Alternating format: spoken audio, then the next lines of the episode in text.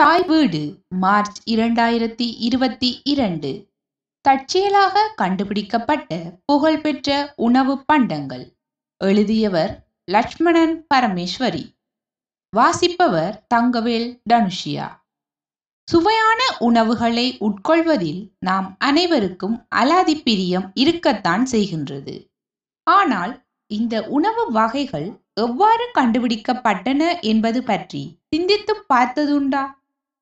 உண்மையில் சில வகை உணவுகள் நீண்ட ஆய்வுகளின் அடிப்படையில் கண்டுபிடிக்கப்படவில்லை. தற்செயலாக அந்த உணவுகள் உருவாக்கப்பட்டுள்ளன.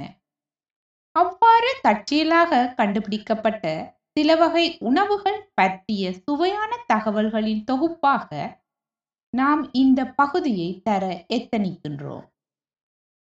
குச்சி ஐஸ்கிரீம். நாம் அனைவரும் எமது பள்ளி பருவத்தில் இந்த குச்சி ஐஸ்கிரீமை சுவைத்து பார்த்திருப்போம். இந்த ஐஸ்கிரீம் கண்டுபிடிக்கப்பட்ட சம்பவம் ஒரு சுவாரஸ்யமானது. ஆயிரத்தி தொள்ளாயிரத்தி ஐந்தாம் ஆண்டு பிராங்க் எப்ரசன் என்ற பதினோரு வயது சிறுவனினால் முதன் முதலில் இந்த குச்சி ஐஸ்கிரீம் கண்டுபிடிக்கப்பட்டது. சிறுவன் பிராங்கிற்கு சோடா தயாரிக்கும் கருவி கிடைக்கப்பெற்றுள்ளது.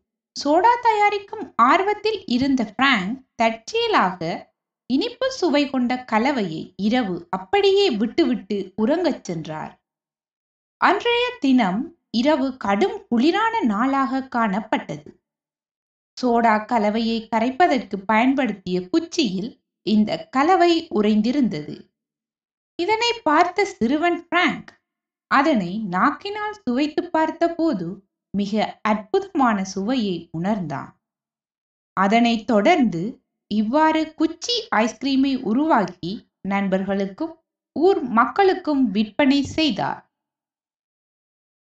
ஆரம்பத்தில் இந்த குச்சி ஐஸ்கிரீமிற்கு எப்திக்கல் என பெயரிட்டார். பின்னர் ஆயிரத்தி தொள்ளாயிரத்தி இருபத்தி நான்காம் ஆண்டு இதற்கு பொப்சிகேல் என பெயரிட்டார்.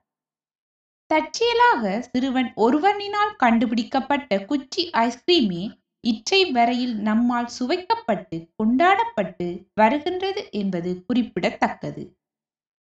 சாக்லேட் சிப்ஸ் குக்கீஸ் ஆயிரத்தி தொள்ளாயிரத்தி முப்பதாம் ஆண்டில் ரூத் வேக்பீல்ட் என்பவர் சாக்லேட் சிப் குக்கியை உருவாக்கினார். இவ்வாறான ஓர் சுவையான உணவு பண்டம் எவ்வாறு தவறுதலாக அல்லது என்ன பிழையினால் உருவானது என உங்களுக்கு சந்தேகம் வரக்கூடும். எனினும் உண்மையில் இந்த உணவு பண்டம் தற்செயலாகவே உருவாக்கப்பட்டது. வேக்பீல்டும் அவரது கணவரும் சுற்றுலா விடுதியொன்றை நடாத்தி வந்தனர். ஒரு நாள் சுற்றுலா பயணிகளுக்காக சாக்லேட் கீஸ்களை வேக்பீல்ட் தயாரிக்கும் பணியில் ஈடுபட்டிருந்தார். அதன் போது குக்கீஸ் தயாரிப்பிற்கான பிரதான மூலப்பொருட்களில் ஒன்றான பேக்கர் சாக்லேட்கள் தீர்ந்ததனை அவதானித்தார்.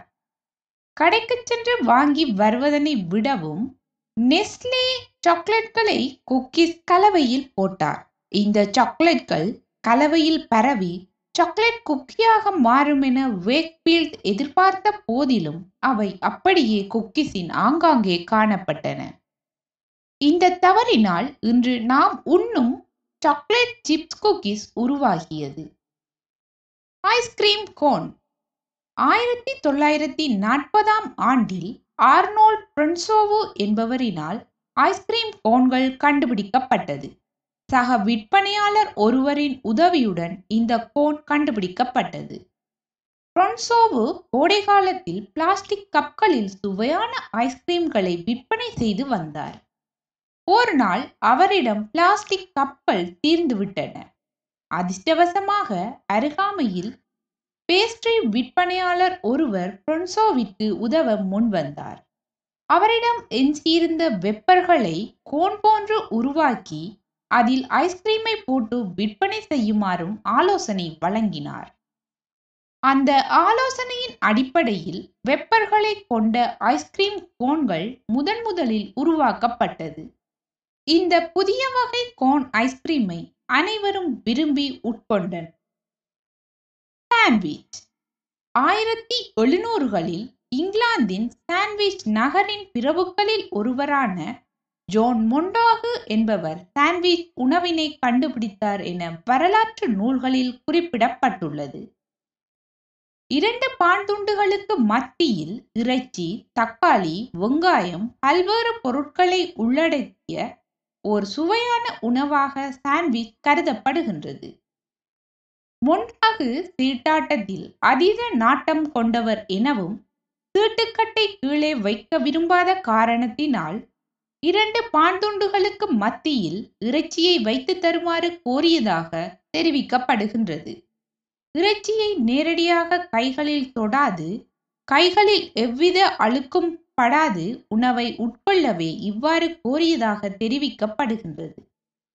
இலகுவாக சாப்பிடக்கூடியதும் வயிற்றை நிரப்பக்கூடியதுமான ஓர் உணவை சாப்பிடும் நோக்கில் மொண்டோகுவினால் இந்த உணவு உருவாக்கப்பட்டது என தெரிவிக்கப்படுகின்றது.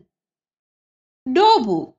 டோபு எவ்வாறு உருவானது என்பதற்கு பல்வேறு கதைகள் இருந்தாலும் உண்மையில் டோபு அதாவது சோயா தயிர் எவ்வாறு உருவானது என்பது பற்றிய வரலாற்று தகவல்கள் வேறுபட்டும் காணப்படுகின்றன.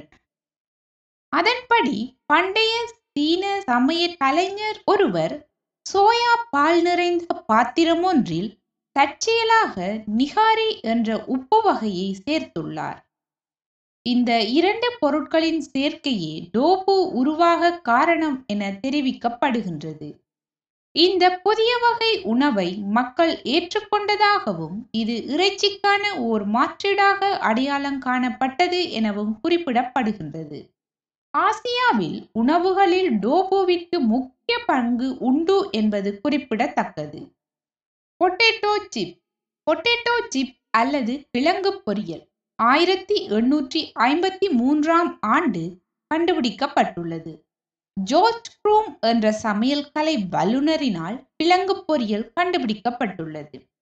ஒரு நாள் விசுவாசமான வாடிக்கையாளர் ஒருவர் ஜோர்ஜின் கிழங்கு பொரியலை நிராகரித்து இன்னும் சிறிதாக வெட்டி பொரித்து தருமாறு கோரியுள்ளார்.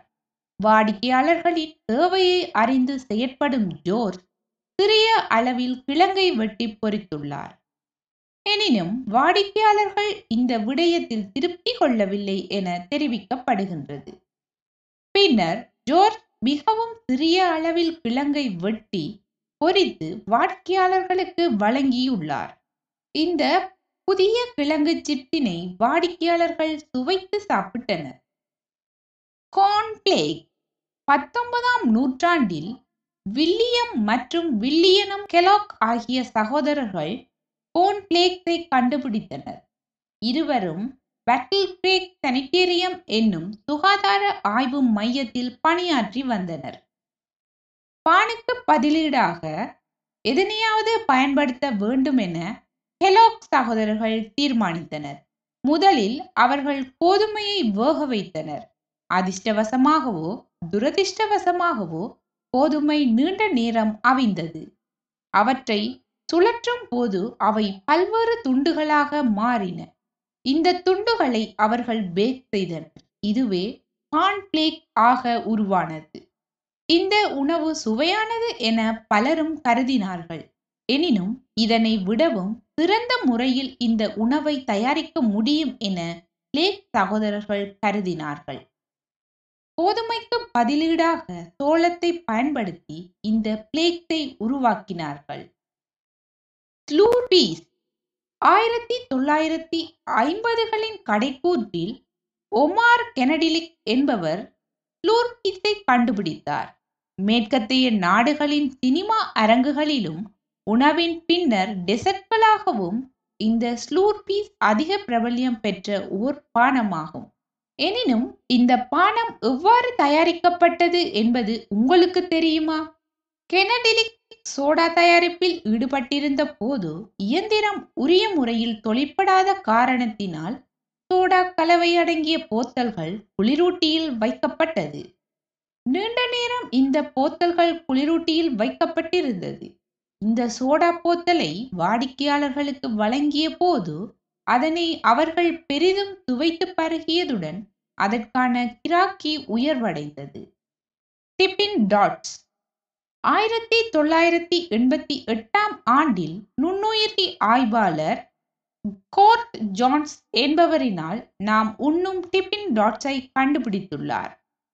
மாடுகளுக்கு எவ்வாறு வேகமாகவும் இலகுவாகவும் சில பொருட்களை பயன்படுத்தி எவ்வாறு உணவளிப்பது என்பது குறித்து ஆராய்ந்தார். இவர் ஒரு தொக்தி மாடுகளுக்கான உணவினை மறை இருநூற்றி பன்னிரண்டு பாகை செல்சியஸ் குளிரில் வைத்தார். இந்த தொழில்நுட்பம் இலகுவாக மாடுகளுக்கு உணவளிக்க முடிந்தது. இந்த தொழில்நுட்பத்தை பயன்படுத்தி மனித உணவுகளையும் தயாரித்தார். ஐஸ்கிரீமை கொண்டு இந்த பிரபல்யமான டிபின் டாட் உணவு தயாரிக்கப்பட்டது. கொக்கா கோலா ஆயிரத்தி எண்ணூற்று எண்பத்தி ஆறாம் ஆண்டு ஜான் பெம்பர்டன் கொக்கோ கோலாவை கண்டுபிடித்தார். பொம்பர்டன் மருத்தியல் பட்டதாரி என்பதுடன் ஓர் காயமடைந்த முன்னாள் படைவீரர் என்பது குறிப்பிடத்தக்கது. காயத்தினால் ஏற்பட்ட வலியை தாங்கிக் கொள்ள வலித்வாரணிகள் மற்றும் மார்பின் எனும் போதை மருந்து போன்றவற்றிற்கு அடிமையாகி இருந்தார். இந்த பழக்கத்திலிருந்து மீள்வதற்கான மாற்று வழி ஒன்றை கண்டுபிடிக்க வேண்டுமென பெம்பர்டன் தீர்மானித்தார். கொக்கெயின் மற்றும் கோலா என்பவற்றை பயன்படுத்தி ஓர் பானத்தை அவர் தயாரித்தார். இந்த பானம் தொடர்பான காப்புரிமையை அவர் நிறுவனம் ஒன்றுக்கு விற்பனை செய்தார். அந்த பானமே உலகம் முழுவதிலும் தற்பொழுது கொக்கோ கோலா பானம் விற்பனை செய்யப்படுகின்றது என்பது குறிப்பிடத்தக்கது.